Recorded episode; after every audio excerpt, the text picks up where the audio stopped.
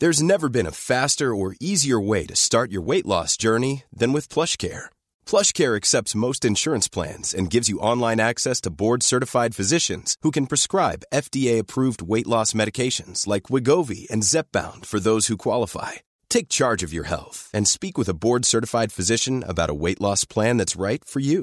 Get started today at plushcare.com slash weight loss. That's plushcare.com slash weight loss. plushcare.com slash weight loss. Hi, I'm Daniel, founder of Pretty Litter. Did you know cats tend to hide symptoms of sickness and pain? I learned this the hard way after losing my cat, Gingy. So I created Pretty Litter, a health monitoring litter that helps detect early signs of illness by changing colors, saving you money and potentially your cat's life. Pretty Litter is veterinarian developed, and it's the easiest way to keep tabs on your fur baby's health right at home. Go to prettylitter.com and use code ACAST for 20% off your first order and a free cat toy. Terms and conditions apply. See site for details. Wow. Nice. Yeah. What you're hearing are the sounds of people everywhere putting on Bombas socks, underwear, and t-shirts made from absurdly soft materials that feel like plush clouds. Yeah, that plush. And the best part? For every item you purchase, Bombas donates another to someone facing homelessness. Bombas. Big comfort for everyone. Go to bombas.com slash ACAST and use code ACAST for 20% off your first purchase. That's bombas.com slash ACAST. Code ACAST.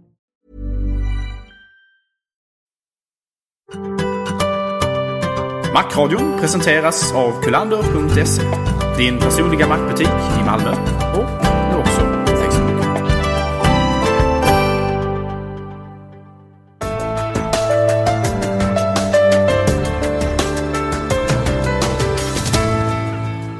Hej och hjärtligt välkomna till Macradion. Och eh, sedan eh, det återigen var gått två veckor sedan vi spelade in så har det hunnit hända en del.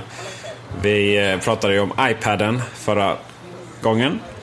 Och eh, gillade den, älskade den och jag fortfarande får man väl säga. Eller ja, ursäkta, jag älskar den och gillar den. Eh, du har ju inte haft möjlighet att testa den fortfarande, är det så? Jag har faktiskt haft möjlighet att testa iPad nu. Så att eh, jag kan väl egentligen instämma i, i all det, allt det lovprisande som du gjorde.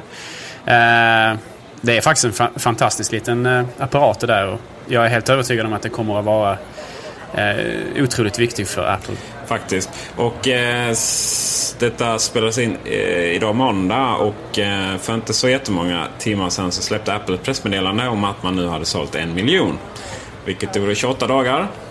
Och detta ska alltså jämföras med iPhone när den släpptes som tog 74 dagar. Det vill säga dubbelt så mycket och lite till för att nå en miljon enheter sålda.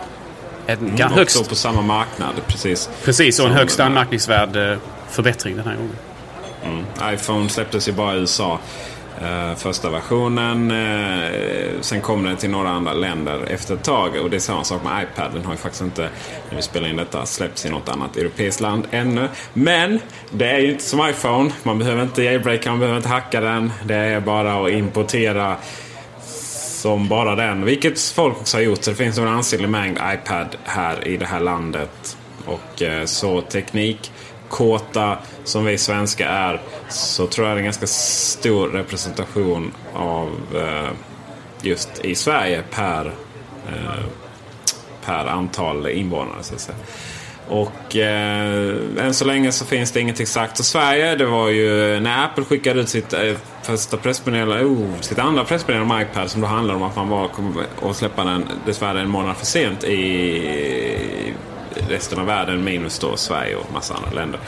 Så eh, då missuppfattade i alla fall minst en tidning detta och det var Sydsvenskan som då, ja nu är den försenad och den kommer dock till Sverige i slutet av maj. Så var ju inte fallet utan vi har fortfarande inte fått något leveransbesked här i det här kära landet och jag tror ganska så övertygad om att det inte sker förrän, den kommer inte hit förrän i samband med iPhone OS 4. Som ju sägs, eller som enligt Apple kommer till iPad eh, till hösten. Vi får väl anta att den kommer till iPhone eh, redan under sommaren. Presenteras väl ett datum under eh, Apples utvecklarkonferens som är i början av juni. Så inte så länge till. Det ryktas lite grann till och med om att den kanske till och med släpps på Apples utvecklarkonferens. Inte på något sätt bekräftade rykten utan det är bara rykten under hörsägen. Men eh, det är väl senast jag har hört så att säga. Okej, ja rykten är ju allt vi har här i världen. Särskilt i Apple-världen. Men, men eh, möjligt. Med absolut största sannolikhet så presenteras väl nästa iPhone också då.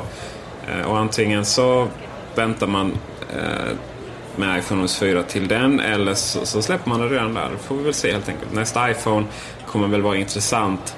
Eh, Gizmodo har ju redan fått vantarna på en. Eh, har ju varit en hel del eh, rabalder om det. Hur det gick till och Apples agerande efter det. Uh, och så vidare. Det är väl en, eh, egentligen en uh, röra som man någonstans får utgå ifrån hur vidare man anser att uh, bloggar, teknikbloggar och så vidare är journalistisk verksamhet. Uh, samt hur, vidare, hur skyddade, skyddade en journalist bör vara. Vad får man hur många brott får man begå för att, att få en story? Uh, och så vidare.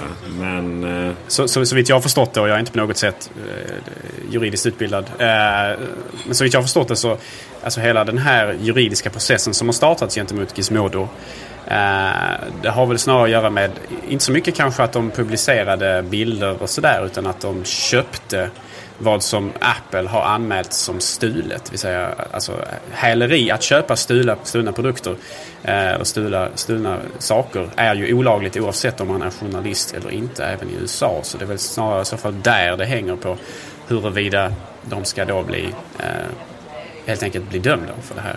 Men det har ju varit, det har varit mycket, det har fått mycket uppmärksamhet i USA framförallt har det fått jättestor uppmärksamhet till och med eh, i liksom vanliga, vanliga pressen så att säga. Eh, och eh, det är väl någonting som vi, vi, ser fram emot att få ta del av mer information om senare. Så är det. Eh, en vinkel har varit att man egentligen inte bryr sig så mycket om Gizmodo och att man gjorde en husrannsakan hos en redaktör. Det handlar om att man vill ha åt den person som sålde den. Det vill säga att man ja, sålde en, en pryl som var stulen. Men Ingenting enkelt. Det var inte så att han eh, plockade den ur någons ficka utan hittade den. Eh, alltså det, är, det är en fin linje där mellan att, att sälja någonting som man hittat som man inte, om man inte förstår att det är stöldgods. Eh, när blir det stöldgods så att säga? Samtidigt så får man ju vara ganska... Hur är det med det här eh, att han hittade det väl som han själv har uppgivit? Det är också någonting som man får Alltså, det, det, kan man ju inte vara säker på att det, så är fallet. Jag vet inte om... Eh, vi har ju inte hört vad den här Apple-anställde som blivit av med prototypen har sagt. Eller huruvida han anser att han har förlagt den eller om huruvida den har försvunnit ur hans ficka på något sätt. Precis, han lär inte på något sätt eh, heller prata om det här antagligen. Nej. Eh, han är fortfarande anställd dock vad vi vet. Till skillnad mot en stackare som visar upp iPad 3G för uh, den andra Steve. Steve Wozniak. Det gick åt skogen för hans, hans kontrakt. Sen är det ju också det här liksom, diskussionen går ju, ja varför lämnar inte han tillbaka den till, eh, om det här nu som hittade den här telefonen, eller hittade, eh, på tonfalla. Han som kom i besittning av telefonen. Just det, tack. Oj, fina ord där. Varför lämnade han tillbaka till baren där han hittade den? Varför lämnade han inte till Apple? Enligt han själv så ringde han Apple till Apple Care Support. Vad de trodde att det var någon galning som hade hittat någon kinesisk prototyp och så vidare. Men så har man hittat något som man misstänker väldigt starkt tillhör någon så, så svårt kan det inte vara att få kontakt med, med vederbörande. Han kunde ju mejlat Steve som resten av planeten verkar göra just nu.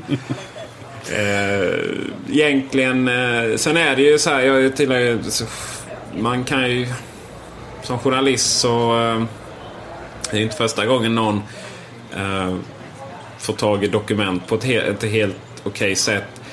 Eh, och sen publicerar Eh, det finns ju skillnad på, jag vet inte hur hög, eh, hur många länder som har samma som oss. Eh, det här med att man inte, man får inte ens forska i, alltså inom, inom kommunala verksamheter, statliga myndigheter och så vidare får man inte ens forska. Alltså källskyddet kallas det, är väl oerhört starkt. Sådär. Sen kan man ju argumentera om huruvida en iPhone-prototyp tillhör divisionen av seriös eh, nyhetsjournalistik. Det är en viss skillnad. att läcka dokument som visar på till exempel Wikileaks nu, eh, soldater som skjuter ihjäl massa oskyldiga i Bagdad och dessutom och sk eh, skriva om iPhone-prototypen. Man kan ju säga att det är lite, lite olika saker. Men den historien lär väl gå vidare. Oavsett så har vi sett hur den ser ut. Jag tyckte väl den första suddiga bilderna var äh, inte så nice. Men sen så ju tydligare de blev och, och sådär va. Och, så börjar det kännas som att eh, det är kul med uppstramningen. Och, och eh, när det blivit liknande med Sony Ericsson. Jag har faktiskt precis själv haft den modellen den påminner om. Um, som var ganska plastig. Uh, även för Sony Ericsson. Mm, jag har väl en känsla av att den här inte riktigt, om man har den i handen så är det liksom inte någon i närheten av samma känsla uh, som man kan uppleva då på de här bilderna. Utan den kommer nog vara oerhört gedigen. Däremot undrar jag vad de här eh, öppningarna är till. Eh, det verkar ju som att man nästan i alla fall på den här har någon form av möjlighet att byta batteri på den. Och det tror jag verkligen inte det kommer i slutgiltiga versionen. Nej, det hör nog snarare prototypen till.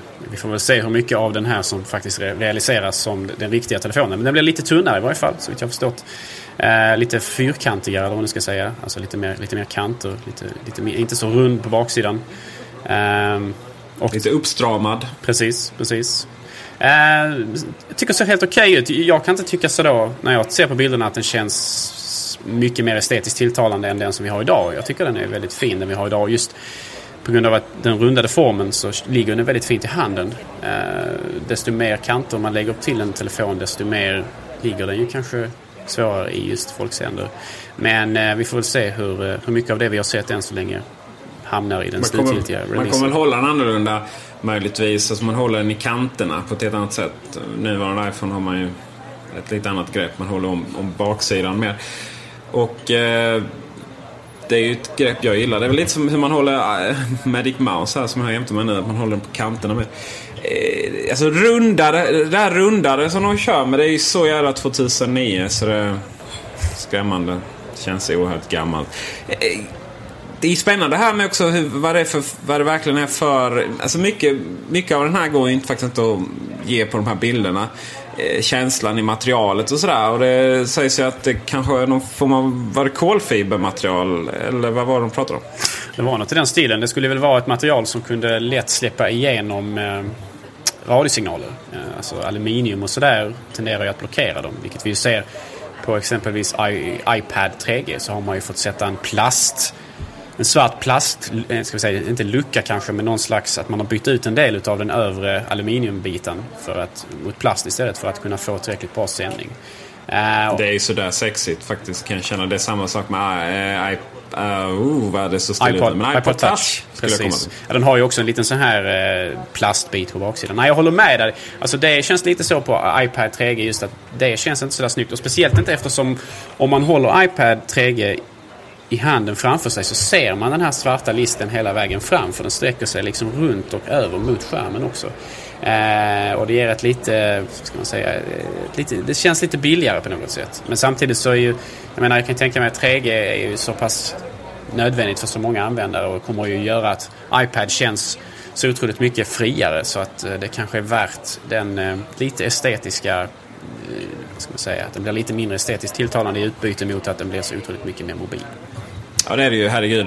Eh, jag kan inte påstå att jag rekommenderar iPad utan 3G till någon faktiskt. Eh, om det inte tvunget ska vara en, eh, någonting man faktiskt har i hemmet. Såsom i köket för recept eller, eller sitta och läsa i, eller surfa i soffan och så vidare. Men oerhört handikappad är man utan 3G kan jag avslöja. När jag varit och kommit upp i de, i de situationerna. Jag har väl tackat Homerun Telias eh, ett par gånger för att ta internet. Eh, det är nästan så att man, eh, jag vet nu häromdagen skulle jag bruncha lite fint så här på en lördag. Då tog jag med den till kaféet. Ja, det gick ju inte att göra så mycket med det kan jag säga. I och med att det inte fanns någon som helst trolle som man kunde jacka upp där. Så att 3G är the shit. Trots att man har en svart kant. Och, eh, de har ju börjat säljas nu i USA, så importera på. Glöm inte betala momsen bara. Eh, huruvida det är eh, vad det är som man sen importerar eh, beroende då, eh, det vill säga vilka avgifter man ska betala utöver momsen i tullen. Det har man väl inte riktigt kommit fram till. Man vet inte riktigt man har inte riktigt lyckats klassificera den där grejen och det är ju ganska stor skillnad på bärbara datorer och mobiltelefoner till exempel när man importerar. En mobiltelefon har ju ingen, har ju ingen eh, tullavgift överhuvudtaget medan bärbara datorer har det. Och sådär. Med tanke på att iPad inte är tänkt att ringa så borde det ju klassas som en mobildator egentligen. Men det kanske inte är helt enkelt det där ändå med tanke på att den har 3G inbyggt och sådär. Nej, och någonstans, det är ju faktiskt ingen dator heller. Nej, precis. Inte, åtminstone inte för tillfället. Så är det. Men datorer kan vi prata om. Och eh, Swish så åker vi vidare till Macbook Pro-uppdateringen. Och eh, det är alltid kontroverser. Det går inte ens att uppdatera ett gäng bärbara datorer utan att folk blir jätteglada eller jättesura. Och eh, det tog en jävla massa dagar innan de blev uppdaterade och eh, det gick många rykten om vad som skulle komma och varför, eh, vad det berodde på och så vidare. och så vidare. Till slut kom de och det var ju de så kallade i-processorerna då. i5 och i7. Och i 15-tummar och 17-tummar ska sägas. Eh, 13-tummar fick det inte. Och eh, folk, det var till och med så man skrev ja nu är quad-core-processorerna här. Uh, för att i Mac-världen så har eh, de här i-processorerna tack vare iMacen eh, blivit så förknippade med just eh, fyra processorkärnor. Men så var inte fallet. I alla fall inte till en början med.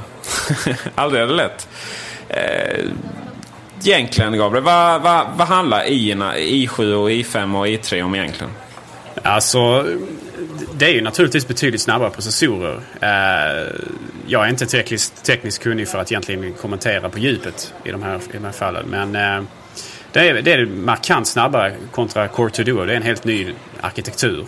Eh, och det finns diverse tekniker då som eh, hyperthreading exempelvis som möjliggör att man får upp eh, prestandan rejält. Eh, och det är ju någonting som människor saknar i 13-tummaren. Eh, men samtidigt så Uh, har ju Apple kommenterat lite inofficiellt via Steve Jobs att man såg det som ett, ett, ett rimligt, uh, ska man säga, en rimlig kompromiss. Därför att 13-tummaren fick å andra sidan ett betydligt bättre grafikkort än vad den hade haft tidigare och att den prestandaförbättringen där är betydligt större än prestandaförbättringen hade varit med den eh, Core i-processorn som man kunde stoppat i en så pass liten dator och fortfarande behållit batteritiden. Dessutom, och man ökade ju batteritiden istället ju. Mm, precis. Och, det, man kan argumentera om mm, att, eh, den, att man har en sån liten bärbar dator har man för att den ska vara mobil och det är den ju onekligen. Så samtidigt kan man argumentera med att har man en ja, en 24-tums LED-skärm hemma behöver inte vara Apple nödvändigtvis, men det är klart det ska vara det. Eh, och en på jobbet. Eh, och eh, då kanske man vill ha sin bärbara kraftmaskin i väskan mellan där och sen koppla in den för att egentligen ha, ha en stationär. Men det är ju som alltid den gyllene kompromissen och antagligen är det väl så att 13-tumman köps framförallt för att vara mobil, i andra hand för att vara arbetsdatorer. Alltså arbetsdator är det ju, men, men som kräver den kraften som eh, de andra har. Och eh, det har ju visat sig att trots anledningen att det inte är quad-core i dem utan det faktiskt bara är två kärnor. Bara och bara. Det handlar ju om att eh, de här mobila processorerna, att göra dem i, i flera kärnor än två. Det går, för det finns i de PC-världen. Men samtidigt har ju de noll batteritid. De blir extremt varma och processorhastigheten är inte särskilt, särskilt hög. Vilket gör då att de inte nyttjar de här kärnorna riktigt bra. Uh, och särskilt inom PC-världen så finns det inte riktigt de bra ramverken för att göra det. Då går det verkligen inte särskilt snabbt. Och eh, uh, i5 och i7, alltså, eh, det, var jag på, faktiskt, det var jag på i3. Så det finns i3, i5 och i7. Och det är egentligen inte något magiskt med det att just i7 är quad-core eller i5 och sådär. Utan det handlar om det är hur de betecknar uh, stegen då. Alltså att i3 är sämre än, eller sådär, i7 bättre än i5 och i5 är bättre än i3. Sen finns det massvis med olika varianter på dem, eller massvis kanske till, men det finns det olika varianter på de processorerna. Eh, Intel är ju en djungel som heter duga. Eh, kär, vår kära skribent eh, Henrik Vanheden har skrivit en, en, en, artikel om detta. Som vi får länka till. Och eh, som förklarar bättre. Oavsett så är det ju så att de här processorerna är riktigt, riktigt snabba. Uh, och de kan till och med leka att de är Quadcore. Det syns i alla fall på E7 uh, eh, som fyra processorer i aktivitetsmonitorn. Uh, det ska säga att den blir faktiskt rätt varm har jag hört. Så att ni som har E7 ni kan väl ta och bekräfta huruvida det går att steka ägg på dem eller inte. Det är ju alltid så med mobila datorer att det är alltid en kompromiss mellan prestanda och portabilitet och batteritid och allt det där. Så att det, det, man får leva med det helt enkelt. Tittar man på 13-tummaren, om Apple hade stoppat i eh, om de hade stoppat i eh, de här i7 eller i5 eller i3-processorerna. Då hade man fått använda Intels eh, nyare eh, sådana här moderkort. Och då hade man i princip tvingats använda Intels integrerade grafikkretsar som sitter i 15-tummaren och 17-tummaren. Eh, och det hade ju varit det enda grafikkortet i, eh, i den 13-tummaren istället. För där har man inte haft två grafikkort kanske på grund av att den är så liten och sådär. Kräver mer kylning än vad den kan tillhandahålla. Och det innebär att då hade vi haft betydligt sämre grafikprestanda. Det, eftersom man kunde stanna kvar vid eh, Core 2 Duo-processorn där så kunde man helt enkelt använda nyare, snabbare grafikkort från Nvidia. Någonting som inte tillåts av Intel på de nya eh, arkitekturen. Helt enkelt därför att man ligger i dispyt med Nvidia huruvida de har rätt att tillverka integrerade grafikkort till Intels senaste arkitektur. Det är lite, lite trist det där. Intel är väldigt eh, hårdhänt vid Nvidia där och eh, vill i princip se sina egna grafikkort i alla människors datorer. Eh, och det är ju naturligtvis förståeligt om vi tjänar mer pengar men samtidigt så, innebär, så, så gör man det på ett ganska fult sätt. Man liksom tvingar i princip eh, datortillverkare att eh, antingen välja Intels grejer vad gäller integrerade grafikkort på de nya processorerna eller så får man köra diskreta grafikkort vilket ju de flesta tillverkare trots allt inte gör. Och Apple på de stora datorerna, både 15 och 17, väljer ju att inkludera bägge. Så man har Intels integrerade grafikkrets och sedan så har man diskreta grafikkretsar från, från Nvidia istället. Diskretar, får jag utveckla vad det betyder? Ja, alltså i, inte integrerad. Det är skillnaden. Integrerat grafik, diskret grafik. Diskret är alltså ett separat kort kan man säga. Som ja, ska man ju säga att diskret är något som är integrerat för att de är typ diskreta. Men nej, så är det inte. så smyger lite där, hänger så i ett hörn. Och, eh, det som är spännande är att eh, det nya med grafikkortet på 15-tumman och 17-tumman är ju att de, eh, man behöver inte ställa in att eh, hej nu vill jag köra detta för längre batteritid och nu vill jag köra det för prestanda. Utan det växlar väl lite själv där beroende på vad man känner behovet smidigt värre. Ja, precis. Och det, det, det, har ju liksom pratat lite grann kring huruvida detta är eh, Nvidias egen lösning på det här. Så de har en teknisk lösning. Men det visar sig att det är det alltså inte. Utan det är alltså Apple som har utvecklat eller byggt en egen hårdvarumässig lösning för att göra detta. Hur som helst så är det ju väldigt, väldigt välkommet. Jag har ju själv en dator med dubbla grafikkort där jag måste logga in och ut ur datorn och manuellt byta mellan dessa två. Och det gör man i princip aldrig. Alltså det, det, det finns ju liksom inte. Det, jag menar, Visst, logga in och ut. Man är bortskämd. Det tar inte lång tid och så vidare. Men det är det. Då ska man stänga ner programmen och så, så måste man liksom göra inställningen och så ska man vänta på att den startar igen och starta alla programmen och Safari sparar inte flikarna och så vidare. Nej. Alltså, men alltså det, det, är inte, det är inte praktiskt och man gör det helt enkelt inte av den anledningen. Därför är det väldigt välkommet att den nu kan byta mellan dessa två beroende på hur mycket prestanda den egentligen behöver. Men man är inte Mac-användare för att man inte är lat liksom? man förväntar sig elegantare lösningar att behöva logga in och ut för att använda två olika grafikkort och det har vi äntligen fått. Precis, om man, att... om man köper ny dator. Om man köper ny dator. Jag, jag och mina vänner har tyvärr vi får hålla oss med det gamla. Ja, fy Men så är det alltid. Uh, men det, uh, på tal om det här med att köpa ny dator för ny teknik. Det är ju ljud i minidisplay på ett, gång, utgången nu. Och det kan man inte fatta någonstans varför inte det har varit hela tiden. Till exempel på din gamla skitdator, Gabriel. undrar hur du kan leva med det själv alltså. Mycket efterlängtat men samtidigt så har det ju också Eh, många har ju väntat på att de här datorerna skulle få Blu-ray. Eh, mm, men för yes, att kunna spela fattar upp... inte folk eller? Kommer aldrig komma någon Blu-ray? Alla i världen väntade på Blu-ray. Macradion väntade på att de skulle skippa CD-DVD-läsaren överhuvudtaget. ingen, fick, ingen av oss fick rätt utan det är Nej, fortfarande det är samma faktiskt. gamla tråkiga Superdrive. Jag hade gärna sett, precis som, precis som Peter har pratat om tidigare, ett, ett, en Superdrive eller en Blu-ray-läsare som ett bihang, precis som Macbook Air och så skippa läsaren. Så får vi en tunnare dator. Eller en dator med mer prestanda vid samma tjocklek. Yep. Får man göra lite skamlös reklam för sin arbetsgivare då? Uh, vi säljer ju eh, på Kullander så säljer vi det Optibay. Som eh, helt enkelt tar ut eh, superdriven och eh, in med en hårddisk. Det har blivit riktigt populärt att sätta en SSD som eh, huvuddisk och sen den liksom, standarddisken där jämte får sätta, lägga saker på. Då behöver man inte stor SSD och SSD-diskar är ju dyra så in i hela Norden. 15 lök, papp, vad ni vill, bananer för eh, 256 va? Nej, 512 i eh, 13-tumman. Och eh, samma sak i 15-tumman kostar en sådär 14 000 typ. Känns som att vi får göra en liten snabb koll här på detta. Eh, om, det måste ju vara 512. Och det är rätt häftigt faktiskt. SSD 512. Och förhoppningsvis så går de ner i pris snabbt som attan. Men eh, än så länge så är det just det. 15 120 kronor för fe, eh, 5, 512 gigabyte solid state drive. Om man har 13 tumman. Och om vi då tittar på 15 tumman här så har vi samma fashionabla lilla drive för 14 000. 40 kronor. Rätt ska vara rätt. Som hittat. 256 GB kostar 7020. Uh, inte helt okej det heller. Men 128 GB Solid State Drive 2160 kronor för 15 tummar. Och det är helt okej. Och så sätter man en eh, ytterligare 500 GB där i superdriven. Så får man superdriven i ett litet chassi. Det är inte jättesnyggt men eh, ja, vadå? Man använder ju ändå den aldrig ändå. Eh, men tillbaka till mini-displayporten. Den har ju ljud ut. Eh, det betyder att du kan då ha en mini-displayport-adapter till HDMI och sen HDMI vidare upp till TVn så får du ljud också. Men det som är viktigt att tänka på är att de flesta adaptrar som idag säljs inte har stöd för ljud. För det har inte behövts har man tyckt. Eh, för att Macen inte stötte och så vidare.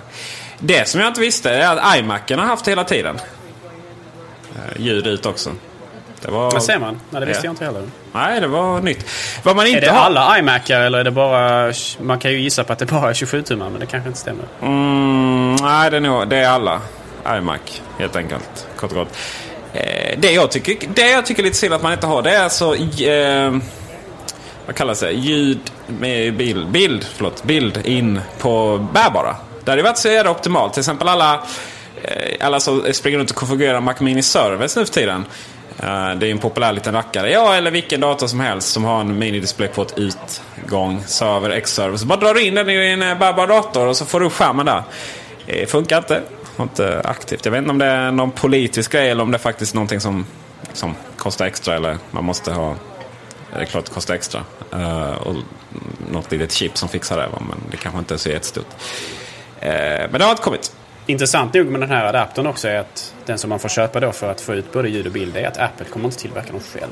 Nej. De, inte sa, de var väldigt tydliga med det utan det får tredjepartstillverkare stå för det här istället. Så ni kan inte räkna med att köpa Apples eh, signaturvita eh, konverterare där utan det får bli någon annan tillverkare som står för det. Någon annan, Belkins signaturmjölkvita eller liknande. Uh, Moshi finns. Dr. Bott ska väl ha ljud vad jag vet. Man får ta en därifrån. Det är en annan grej som för närvarande inte finns i de, några andra mackar heller. Inte ens som en, någon form av uppgradering. Det sägs väl att det egentligen bara handlar om mjukvara så att det skulle kunna gå att uppgradera även i, i din lastgamla dator där, Gabriel. Vi får se.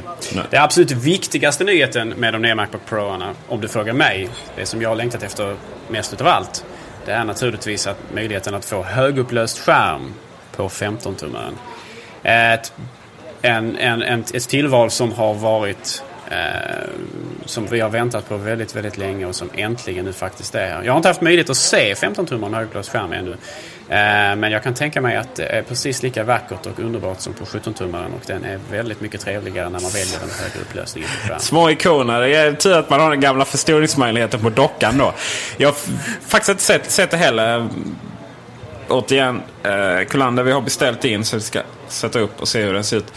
Eller så att andra också kan jämföra. Eh, det blir nog väldigt smart. 17-tummaren är riktigt liten.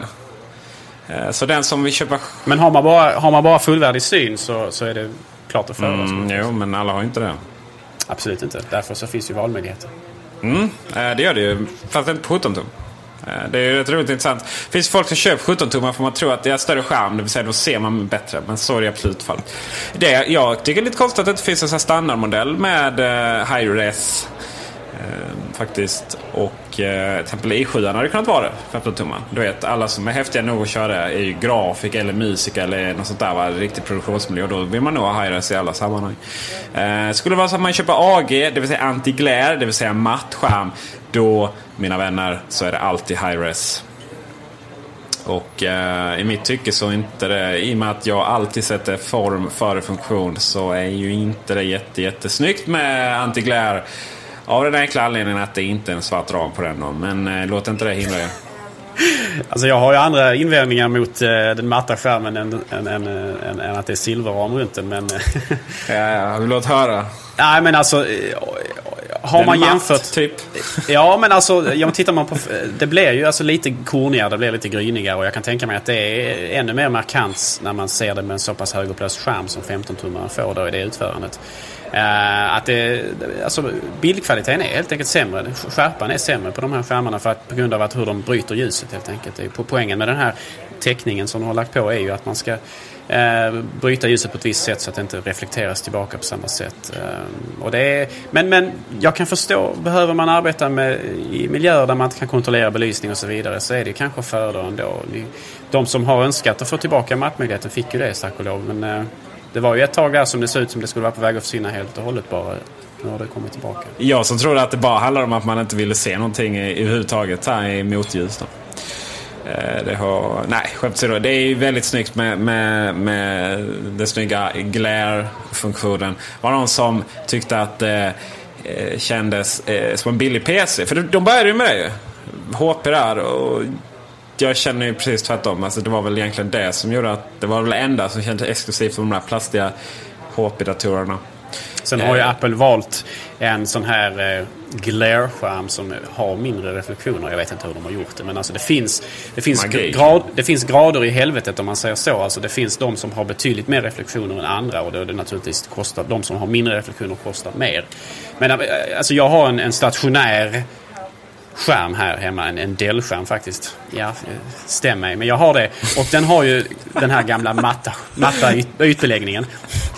Och, och jämför man det med min Macbook Pro så känns det ju verkligen medeltida att sitta vid den här delskärmen. Alltså, för det är verkligen inte fint om man jämför. Alltså, färgerna är sämre och, och det är kornigare bild och allt det här. Nej, jag föredrar mycket frågan är, frågan är ju då, vad händer med Macbook Air egentligen?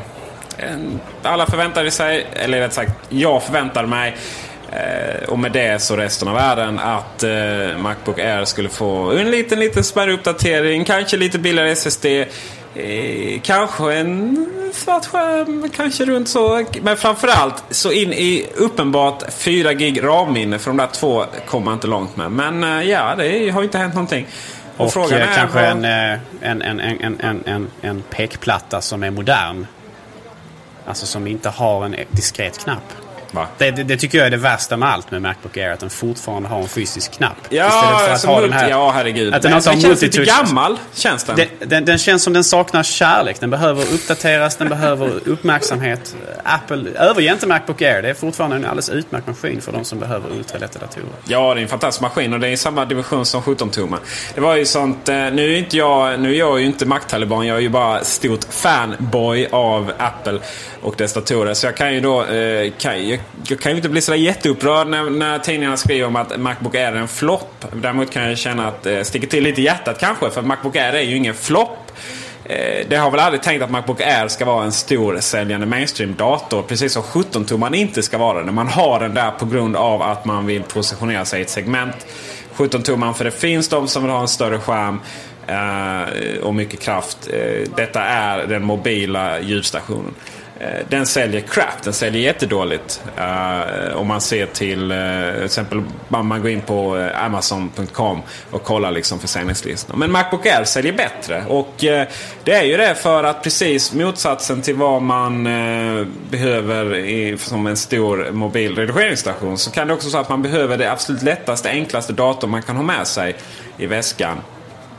Och där är ju Macbook Air. Och det finns väldigt många som har det. Jag är själv stolt ägare som sagt. Eh, men eh, det som folk kanske är lite oroliga ja, vad händer med Macbook Air nu när iPad finns? Ja, fast återigen, iPad är ingenting som man... Eh, det är en konsumentprodukt som man använder för att konsumera media på i olika dess former. Eh, Macbook Air är någonting man eh, producerar med. Om det är så att, att det handlar om att eh, läsa årsredovisningar så är det ändå någon form av producerad information. Man är någon höjdare långt upp i ett flygplan någonstans.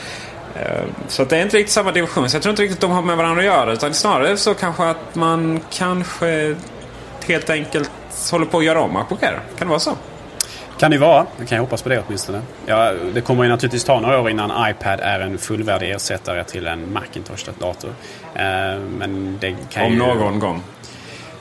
För, för, för hemanvändare, absolut. Jag tror absolut det. Jag tror, ge det två, tre år så kommer det att ha utvecklats så pass mycket så att för en vanlig, för en vanlig människa så att säga. Jo, ja, absolut. Men, eh, men eh, inte någonstans till det segmentet av människor som eh, ha Macbook Air. För att Macbook Air är för dyr. Okej okay då, jag har en sån surfdator men så är jag ju som sagt bekant lite galen.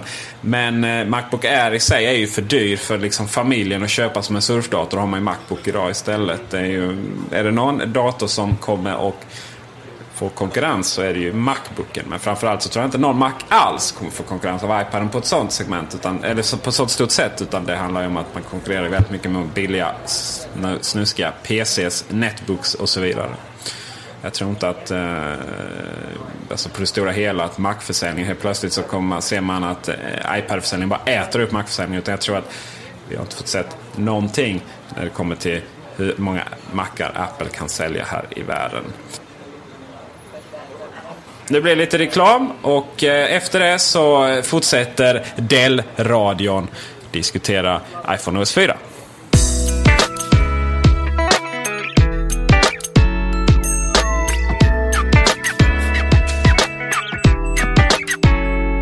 iPhone OS 4 presenterades för några veckor sedan och eh, det kom ju det som eh,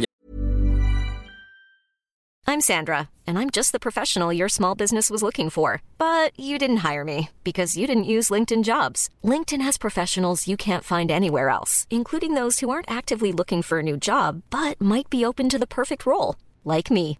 In a given month, over 70% of LinkedIn users don't visit other leading job sites. So if you're not looking on LinkedIn, you'll miss out on great candidates like Sandra. Start hiring professionals like a professional. Post your free job on linkedin.com/people today.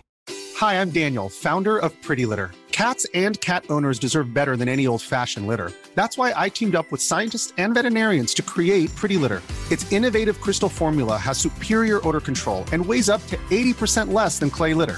Pretty Litter even monitors health by changing colors to help detect early signs of potential illness. It's the world's smartest kitty litter. Go to prettylitter.com and use code ACAST for 20% off your first order and a free cat toy. Terms and conditions apply. See site for details. Wow. Nice. Yeah. What you're hearing are the sounds of people everywhere putting on Bombas socks, underwear, and t-shirts made from absurdly soft materials that feel like plush clouds. Yeah, that plush. And the best part? For every item you purchase, Bombas donates another to someone facing homelessness. Bombas. Big comfort for everyone. Go to bombas.com slash ACAST and use code ACAST for 20% off your first purchase. That's bombas.com slash ACAST. Code ACAST. Vi fick ju rätt. Det var ju multitasking som var den stora grejen. Uh, ursäkta mig, det kanske inte är multitasking på riktigt. Men det är multitasking som fungerar, typ. Uh, det var väl för och nackdelar med det. Äh, som vi, som vi diskuterade innan så handlar inte multitasking på iPhone om att kunna ha igång en massa program samtidigt. Utan det handlar om att helt enkelt kunna ha igång tjänster samtidigt. Så som Spotify i bakgrunden. Och uh, det är väl egentligen ett av de få exempel som jag kan tänka mig. Det och RunKeep till exempel. Även program som har med väckningsfunktioner att göra är naturligtvis oerhört viktiga att de kan köra. Vakna som ni vaknar på morgonen menar du? Precis, exempelvis programmet Awaken som har en applikation både till iPhone och till Macen. Ett alldeles utmärkt program på bägge plattformar. Åh fasen. Det kan man ska kolla. Uh, nu har jag ju inga som helst problem att gå upp klockan sex varje morgon och uppdatera altomac.se. Uh, det har jag faktiskt, dessvärre. Uh, och det, det, det har blivit förvånansvärt lite kritik mot Apples så kallade multitasking. Kan man tycka. Det finns en massa förståsigpåare som ja, förstå sig på saker. För vad det handlar om är att det är, programmen är inte igång egentligen utan det är bara de enskilda tjänsterna i programmen som är, det behövs vara igång. Typ musik, Spotify, eh, GPSen i fallet eh, TomTom, eh, Runkeeper och så vidare. Eh, och eh, det funkar alldeles ypperligt. Det är precis det som, som jag har sagt. En annan sak som vi har konstaterat, eller som Peter S har konstaterat. Eh, jag känner mig extra narcissistisk i det här avsnittet faktiskt av någon anledning. Eh, det kanske för att det är vår. Jo, eh, det som jag har konstaterat är ju det här att när man sitter och spelar och eh, för att det ska bli den ultimata spelmaskinen så måste man kunna fortsätta precis där man stannade förra gången. Det vill säga man sitter och spelar och så ringer svärmor och frågar någonting.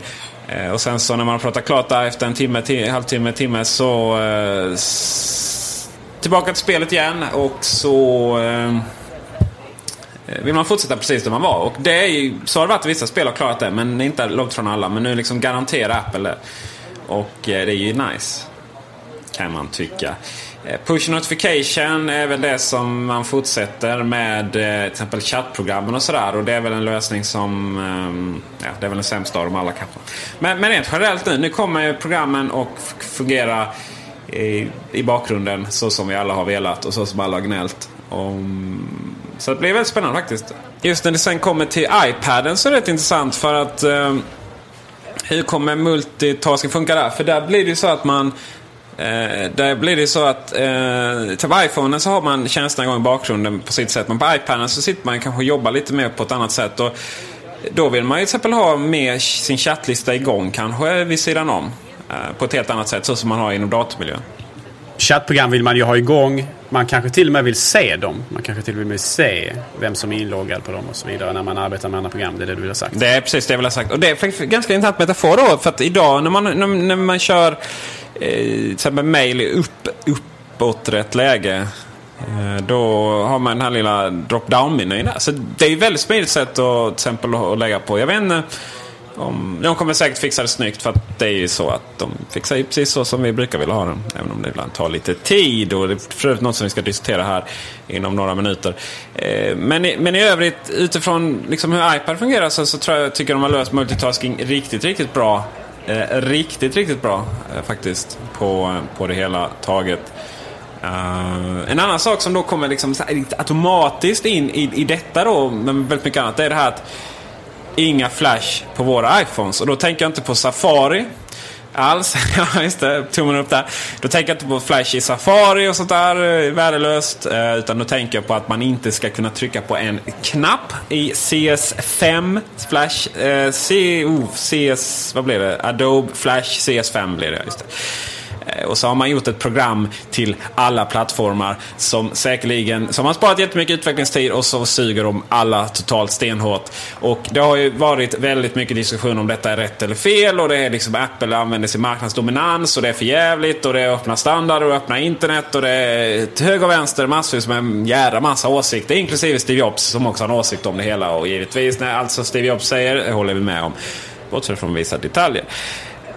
Vad jag tror det handlar om är och, och nästa jag svarade handlade om Flash på webben då. Man har inte pratat om det faktum att man inte vill tillåta Flash-program, eller program skapta av eh, Flash eh, på iPhonen. Det har man faktiskt inte kommenterat så mycket om.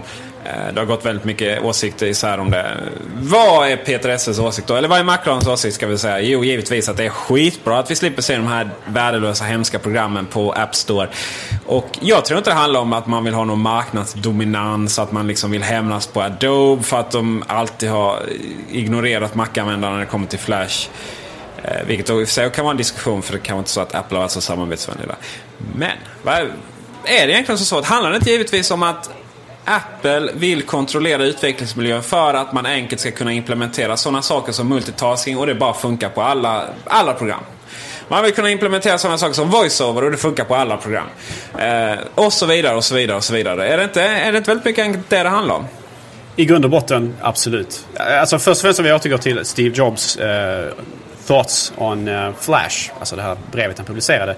Eh, han pratade ju kanske inte direkt om program så, men han, han pratade just om att, att Apple inte tillåter flashprogram eh, eller flashkompilerade program på iPhone helt enkelt därför att eh, Helt enkelt därför att, precis som du säger, att man vill inte ha ett mellanlager mellan programmet eller spelet och eh, plattformen som det kör på.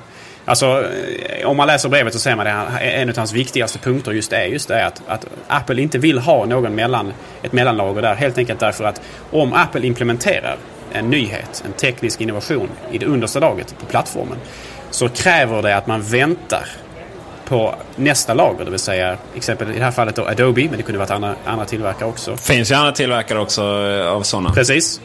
Och, och då måste man vänta på att de ska implementera det så att detta kan nå det översta laget, det vill säga programmet eller spelet. Och det här har liksom... Det är oerhört viktigt därför att ofta när man tänker på exempelvis det här Flash, alltså kompileringen då, så var ju tanken att det skulle kunna skriva ett program, kompilera det till alla plattformar.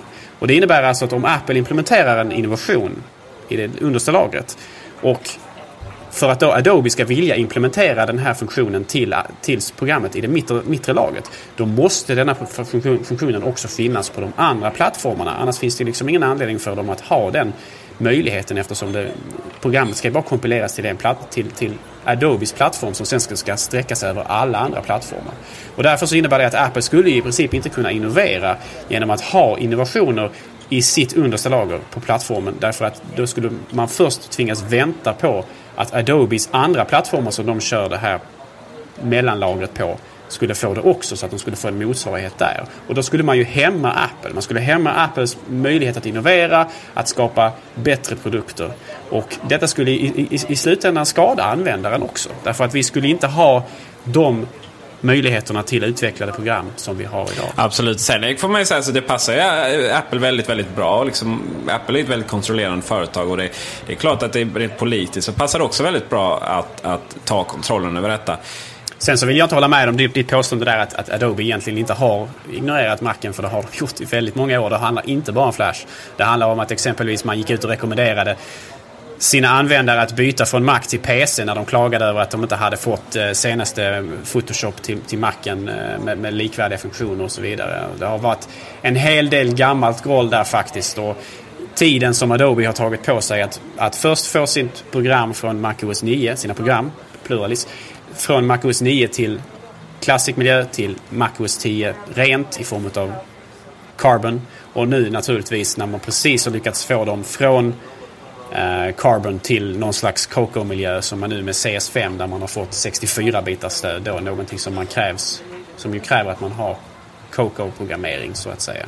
Så att och, och, och, Apple har ju lärt sig genom, genom historien att det här är ingenting man vill ha. Man vill inte vara så beroende av andra tillverkare. Samma sak med Microsoft. Det tog ett tag innan Office kom från nian i, form, i ren miljö till MacOS 10. Det vill säga alltså det tog ett tag innan man kunde skippa Classic-miljö för att köra det och så vidare. Och Apple har bränt sig på det här många gånger och man är inte villig att, att, att tillåta detta igen. Utan när innovationer ska ske på deras plattformar som de äger och kontrollerar helt. Då ska det vara upp till dem enbart. Och sen så ska de då kunna erbjuda utvecklare och ibland kanske till och med tvinga utvecklare att acceptera nyheter. För att i sin tur då ge mer möjligheter, mer funktioner, mer finesser till vi konsumenter. Som verkligen fungerar ska sägas. Man har ju skräckexemplet. Eh, alltså, på kartan så har vi ju dels har vi Blackberry som ligger sidan, lite sidan om. Det är mycket företag och så vidare i USA som använder det. Till viss del svenska också. Sen har vi Windows Mobile som man inte behöver prata om överhuvudtaget. För de är så marginaliserade så det är skrämmande. Eh, och sen har vi Palm Pre som precis har blivit uppköpt av HP. Vi kan väl liksom lägga ner den eh, diskussionen.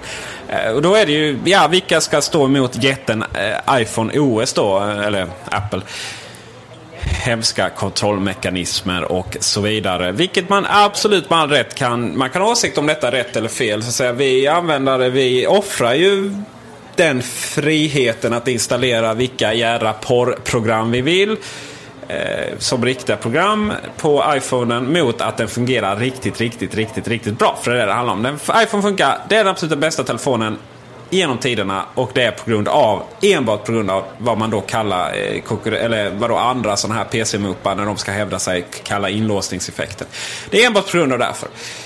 Det som är så att säga i andra sidan, det som man använder när man inte vill vara inlåst av den onda Apple, det man använder Eh, när man vill vara ett alternativ. Det man använder när man liksom inte vill eh, vara en del av alla oss Apple-fanboys. Eller man vill liksom stå på sina egna ben. Eller ja, vilken anledning man kan vara för man inte vill köra den världens bästa eh, telefon. Då använder man eh, Google Android. Eller Android. Eller vad man vill. Eh, företrädesvis en HTC. Och för eh, Sony Ericsson X10 är dessvärre jädrigt långsam. Eller har man en Nexus One från Google. Och eh, då så eh, finns de liksom lite i olika format. Vi har eh, 1.3, vi har 1.1, vi har 2.1 och vi har massvis med olika. Och det är inte helt lätt att bara trycka på knappen och uppgradera så som med iPhone. Och det har ju visat sig nu till exempel att den officiella Twitter-klienten till Android det har visat sig att det är inte så jävla enkelt att få igång. För det finns massvis med olika versioner av, av systemet. Och eh, ja, det är väl det som är problemet helt enkelt. Att det, det helt enkelt inte stödjer alla där. Och då, och då återigen hamnar man i det här jävla träsket. Att liksom man har köpt en telefon och då vet man inte om saker och ting fungerar eller inte. Och det, det är ju det som är det stora problemet med den här öppenheten. Eh, man kan inte idka den kontrollen som man kan med eh, eh iPhone. Eh, på gott och ont. Och ja, det finns en öppenhet. Eh, för närvarande så gör den ingenting gott mer än politiskt. Sen får man se i framtiden vad det, vad det handlar om då. Liksom Apples kontroll över hårdvara och mjukvara på mackarna höll ju på att sätta företaget i konkurs. Riktigt samma fenomen. Det är inte samma sak med mobiltelefoner. Eh, så att just nu handlar det bara om något, något politiskt då, åsiktsmässigt. Att nej men jag vill, inte, jag vill liksom inte sätta mig i Apple-spåret. Apples produkter, iPhone, iPod Touch, iPad det är ju produkter för människor som, som vill ha eller behöver lite handhållning. Alltså man, att man, man, man har liksom en, en, en, en vacker fin trädgård där man kan göra mycket roliga saker. Men man är ju instängd i den så att säga på, på många sätt. Alltså du är ju begränsad till vad som erbjuds, erbjuds officiellt, vad som växer i den här trädgården. Och man kan inte utan att hacka sin telefon då få in program som inte Apple har tillåtit. Eh, och precis som du pratar om här med Android, eller Android.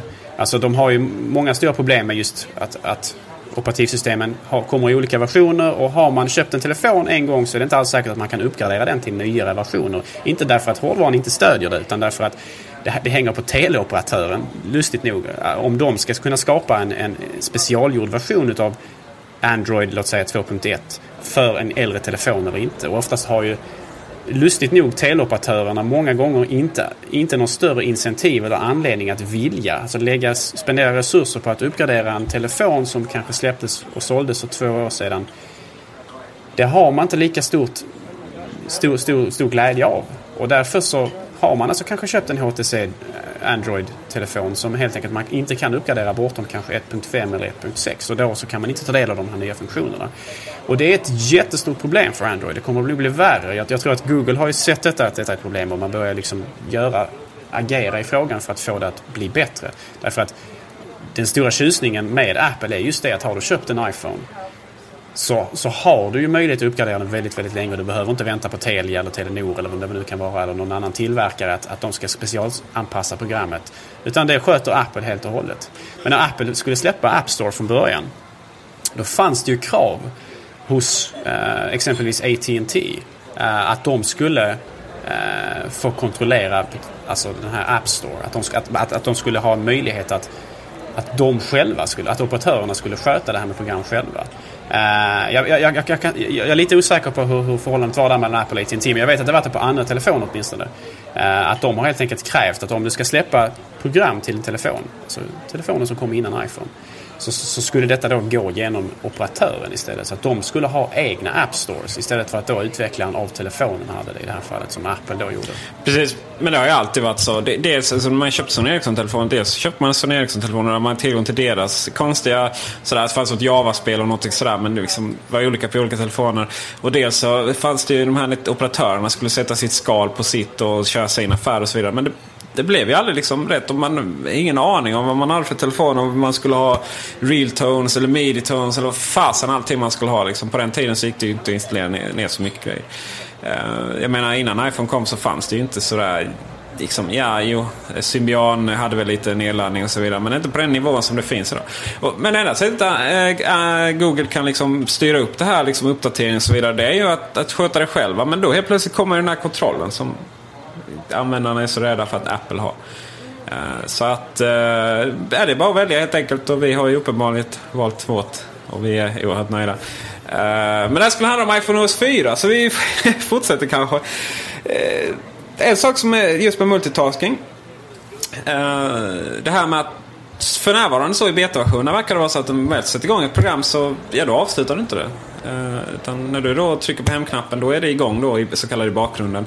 Eh, när man tar fram sin, eh, det här hemskärmen går upp lite och så ser man vilka program som är aktiva, i, eller aktiva inom situationstecken i bakgrunden.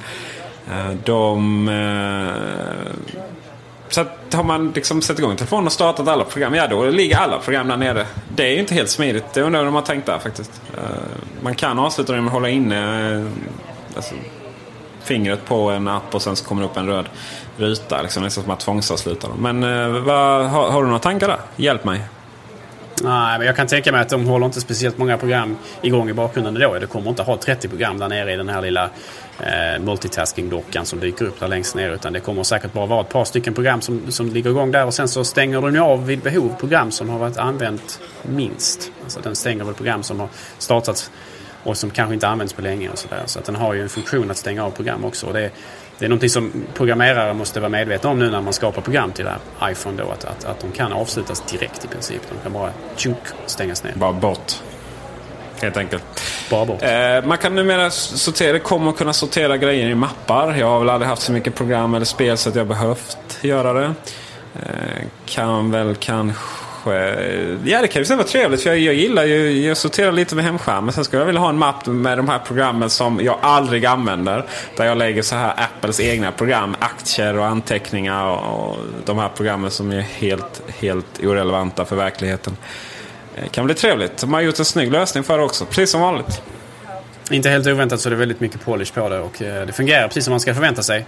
Man, man lyfter ett program helt enkelt eh, och sen så lägger man det på ett annat och sen så slås de ihop till en mapp och där i den mappen kan man lägga fler program. Och Apple har implementerat ett system som eh, med intelligent namngivning av mappen så att den tittar om det är två spel som slås ihop till, till en mapp då, då, då döps den till spel eller games då på engelska.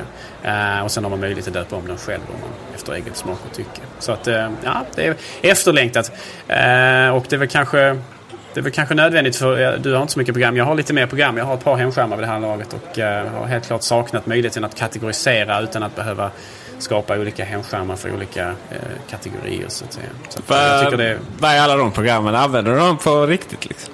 Nej, det vill jag inte påstå att jag gör i alla, i alla, fall. Men många gånger är det program som ser roliga ut och som man vill testa och som man laddar ner och så. Och så kanske man använder dem då och då eller inte alls mer. Och det är en del spel och sådär. Man kan rekommendera på Macradion och så. Så att, eh, det blir en del ändå. Ja, jag har inte hittat ett enda spel som jag rekommendera på Macradion. Jo, det har jag faktiskt. Jag, jag, eh, som en liten parentes här. Ibland så blir man så här överlyckligt kär i småprogram. Och eh, fick faktiskt testa Love Love, svenskt eh, Tetris-kopia som man blir helt kär i och när man spelar. Eh, ett litet tips. Love Love finns på iTunes Store. Eh, kostar väl en 7 spänn tror jag, eller om 15. Eh, nu går det. Vi fortsätter. Och... Det kommer väl egentligen vara kanske mer relevant för iPad. Jag kan tänka mig att iPad kommer man ha mycket mer program och applikationer på och spel på när den väl introduceras i det här landet. Jag kan, som jag ser det, min erfarenhet av att ha provat iPad nu så är det ju på många sätt en oerhört stor förbättring mot iPhone. Jo, ja. För tusan. Där, jag, jag har jättemånga spel faktiskt. De laddar ner så fort det kommer ut någonting som bär namnet. Det är ju en helt, helt annan grej, iPad. Uh, och idag fick jag äntligen tag i ett fodral till den också. Jag har faktiskt lyckats repa den. Uh, jag har inget fodral till min iPhone. och Ja, skriker tyst Man ser faktiskt bara repan i solljus och när uh, den är av. Typ. ja, var försiktig med iPad för tusan. Är det repa på glaset eller på baksidan? Ja, det, baksidan är helt lugnt. Den är väldigt... Men glaset faktiskt. Jag har ingen aning hur jag lyckades. nu så jag inte ser Gabriel här så skriker han i tystnad som... Och, Ja, det är lite kul. Vet du. Så att det är för tusan. Det gör mig ont och det är inte ens min iPad. Är liksom. den är inte, det är så stor skärm och jag fattar inte hur det gick till. Jag den i väskan liksom. Det... Vi går vidare. När vi ändå pratar spel så Game Center är ju oerhört intressant faktiskt. Det, kan, det, det har ju varit ett stort problem att eh, man inte riktigt har... Eh, alltså det finns så mycket spel och det är så enkelt att göra till en och, och sådär. Va? Och detta, eh, trots att man snart kommer ta bort eller redan har gjort alla Flash-spel. Eh, Gameset kommer vara oerhört intressant just det här att man ser vad ens kompisar håller på med och, och vad de gillar. Och det tror jag kommer vara ett jättebra, jättebra, riktigt bra sorteringsfunktion faktiskt. hoppas att det blir en intressant community baserat kring då spelen och eh, och, de här funktionerna. Mm, och, och, det har ju funnits, det finns ju, det har jag ingen aning om förrän de sa, började prata om det, att det finns ju, finns ju rätt många sådana här spelnätverk och så vidare. Men det är ju olika för olika spel, man vet ju inte, det finns så mycket olika applikationer och spel så man vet ju liksom inte riktigt vad ens kompisar hittar på. Men återigen, centraliseras runt Apples kontroll så här. Underbart. Eh, underbart, jag ska skriva en bok om det, ska heta 2010. Eh, då, det är det som gäller och därmed så, eh, så hittar man, man vet att när Gabriel sitter och spelar sina konstiga eh, riskkopior där så eh, ja, då kan jag få tips från honom. Jag behöver inte leta på olika ställen. Eh, som vanligt så är det ju problemet med konkurrens där. Men, det vill säga om det, det, är det som är grundproblemet med kontroll då. Exempel att, att man nöjer sig. Det är därför det är så oerhört viktigt med, med, med konkurrens. Och det har vi väl egentligen tagit upp så många gånger så vi inte behöver göra det. Men eh, där tror jag att man behöver inte riktigt vara orolig att Apple nöjer sig eh, med det. För att det finns alltid Nintendo och PSP som jobbar stenhårt med att liksom bräcka, eh, bräcka allt vad som iPhone eh, Eh, har kommit med iPod Touch och App Store. Eh, man har inte riktigt lyckats. Vi har minst en lyssnare som eh, går igång kommentarerna varje gång vi har tagit upp det här och kritiserar oss för hur, hur tusan kan vi jämföra de här grejerna. Ja, det är väldigt enkelt. Vi jämför dem på det sättet att kontroller är inte A och O utan vad det handlar om är storheten med spel på App Store. Eller storheten med spel på iPod Touch och iPad nu. Det är App Store. Det är så enkelt att få hem dem. Och man har inte den lösningen eh, idag på Nintendo eller PSP. Eh, kan jag säga fortfarande. Även om man försöker. Och man kommer säkert jobba jätte, jätte, jättehårt med att bräcka Apple på detta. Och Apple kommer säkert jobba jätte, jättehårt med Game Center för att bräcka dem. Och så där har man den här konkurrenssituationen som är så underbart. Och därför kommer Game Center bli riktigt, riktigt bra. Faktiskt. Och för, eh, för eh, for the record så att säga så kan man ju säga så att det finns väldigt många spel där dedikerad hårdvara med hårdvarukontroller är att föredra framför touchscreen-baserad spel som exempelvis då spel till iPhone och iPad. Så det, det, är helt klart så att handkontroller, alltså de här handhållna spelen med riktiga fysiska kontroller är överlägsna på många sätt. Precis som en handkontroll till en eh, som en handkontroll till en, exempelvis en Xbox är, är klart överlägsen på många sätt. Och precis som en, en datormus och ett tangentbord är överlägset Absolut. spelandet på eh, konsoler på många sätt. Men samtidigt så är det ju det, det som är storheten med iPad är liksom att det finns överallt. Tillgängligheten på spelen. Det kommer, den kommer att vara väldigt, väldigt stor spelmässigt. Helt otroligt. Mm, det är det. Och det är, det är App Store det handlar om. Och det som i många fall så, är App Store det liksom överbryggar allting annat. Och, men, men, som du säger, alltså det finns spel som passar bäst till PS, eh, Mac, eh, PC. Det finns spel som passar bäst till konsol. Det finns spel som passar, men faktiskt som passar absolut bäst till iPad också. För den är stora skärmen och man styr. Eh, till exempel en sån sak som att eh, Torred alert har ju alltid varit datormus och eh, tangentbord. Eh, har ju inte funkat så bra på konsol. Eh, funkar inte så bra på iPhone. Men det funkar jätte, jättebra på iPad faktiskt. Eh, just för att liksom, strategi med händerna när den är som bäst. Eh, skjutarspel, eh, Halo-kopior funkar inte så bra liksom. Och, ja. Eh, men samtidigt så finns det hjälpfunktioner. Till exempel spelen då. Eh, Real Racing som är ett riktigt bra spel. Det, jag tror det är det. Eller om det är eh, Asphalt 5. Något av dem är det. Det är väldigt mycket. Så du får välja själv hur du vill kontrollera. Till exempel vill du bara styra. Ja då kan du typ både gasa och bromsa själv och så vidare. Eh, men vill du göra det själv. Ja då ställer de kontrollerna. Så att, man, man nyttjar ju medveten om, om begränsningarna med att inte ha några fysiska kontroller på den. Så är det. Och sist men eh, kanske inte minst ändå från iPhone OS 4-eventet så är det naturligtvis Apples släpp eller introducerande av iAd. Som Apple karaktäriserar som en ny annonseringsplattform för App Store.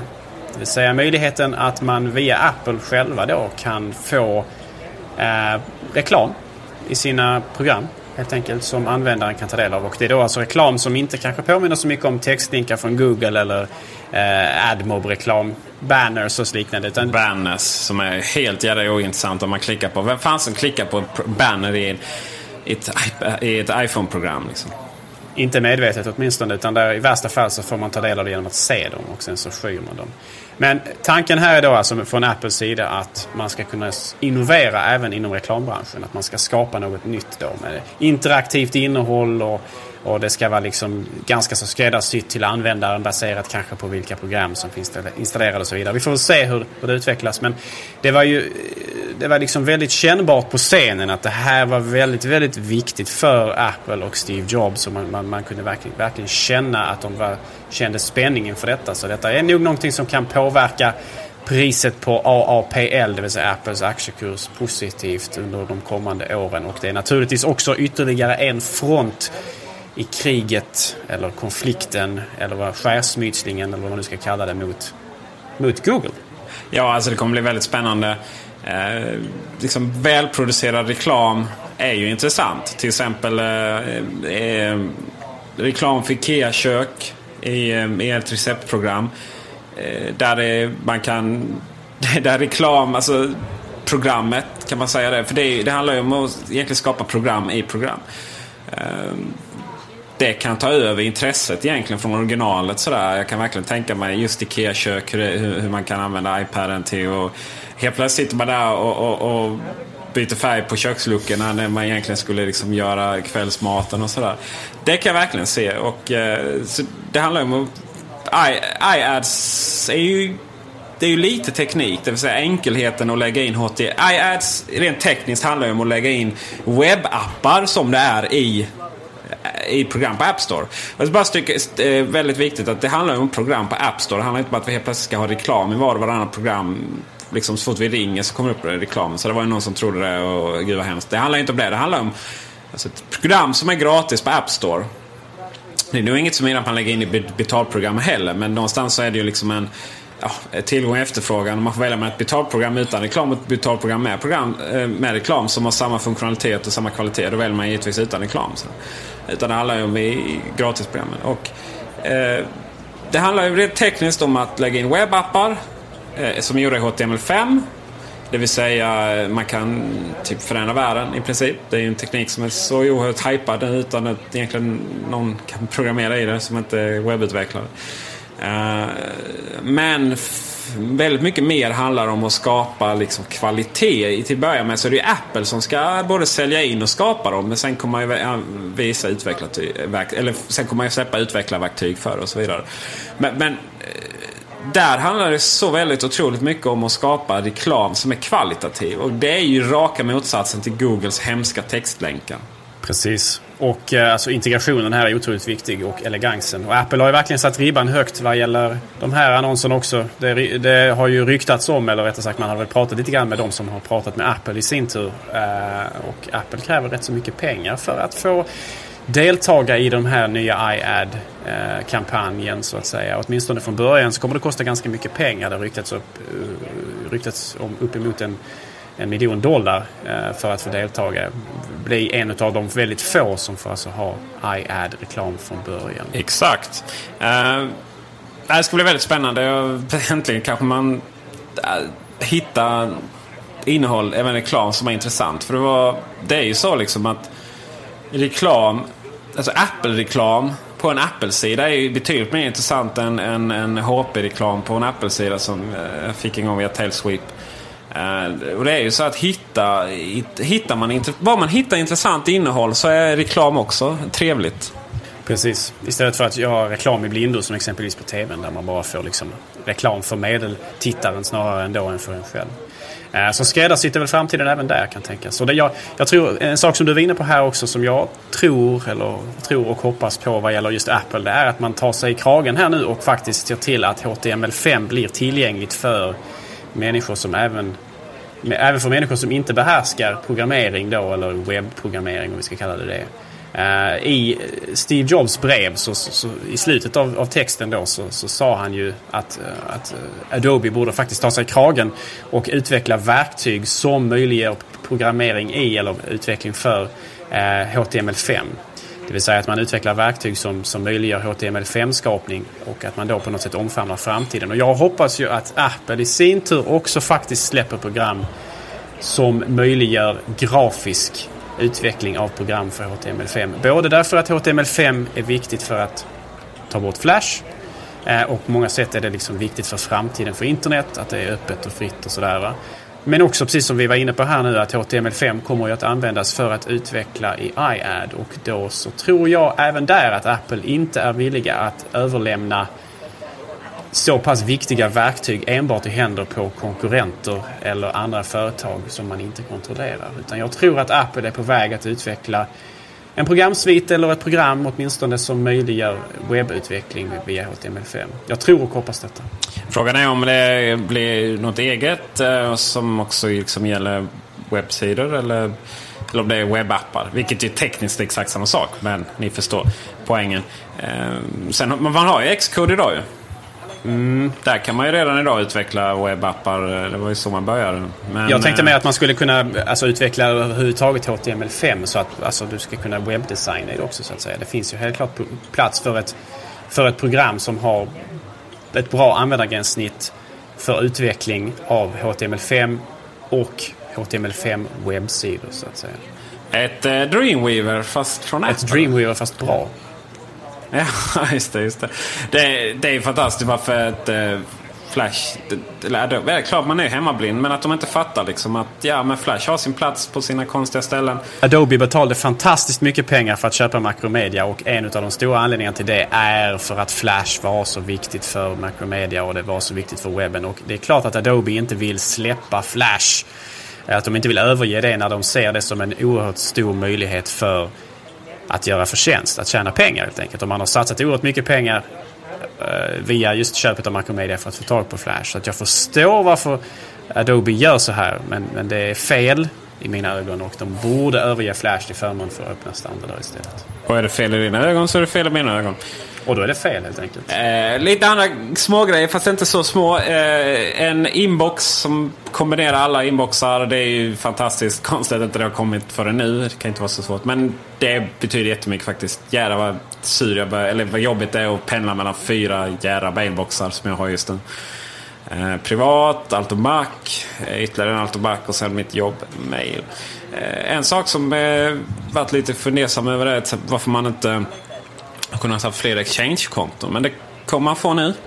Eh, och det är ju riktigt, riktigt trevligt. Eh, till exempel om man, det är nämligen så att om man kör Google Web Apps eh, för, uh, heter det va? Google, oh, det står det still i huvudet. Men man kopplar sin domän helt enkelt och får en Gmail, man får kalender och man får lite sådana saker. Eh, och ska man in på iPhone smidigt så eh, då är det Exchange som gäller. Har man då en Exchange från jobbmailen så ja, då har det varit ett problem. Man kan inte ha både och.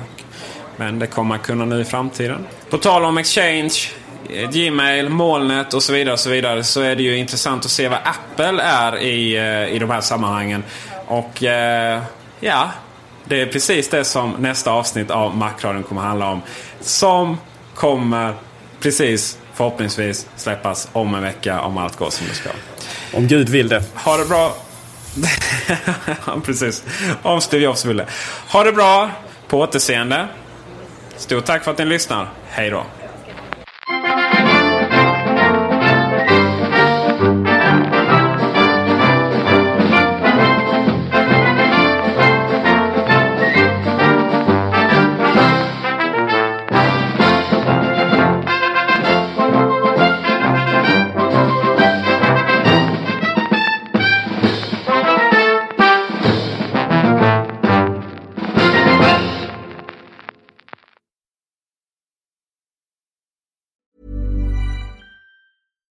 Hi, I'm Daniel, founder of Pretty Litter. Cats and cat owners deserve better than any old fashioned litter. That's why I teamed up with scientists and veterinarians to create Pretty Litter. Its innovative crystal formula has superior odor control and weighs up to 80% less than clay litter. Pretty Litter even monitors health by changing colors to help detect early signs of potential illness. It's the world's smartest kitty litter. Go to prettylitter.com and use code ACAST for 20% off your first order and a free cat toy. Terms and conditions apply. See site for details.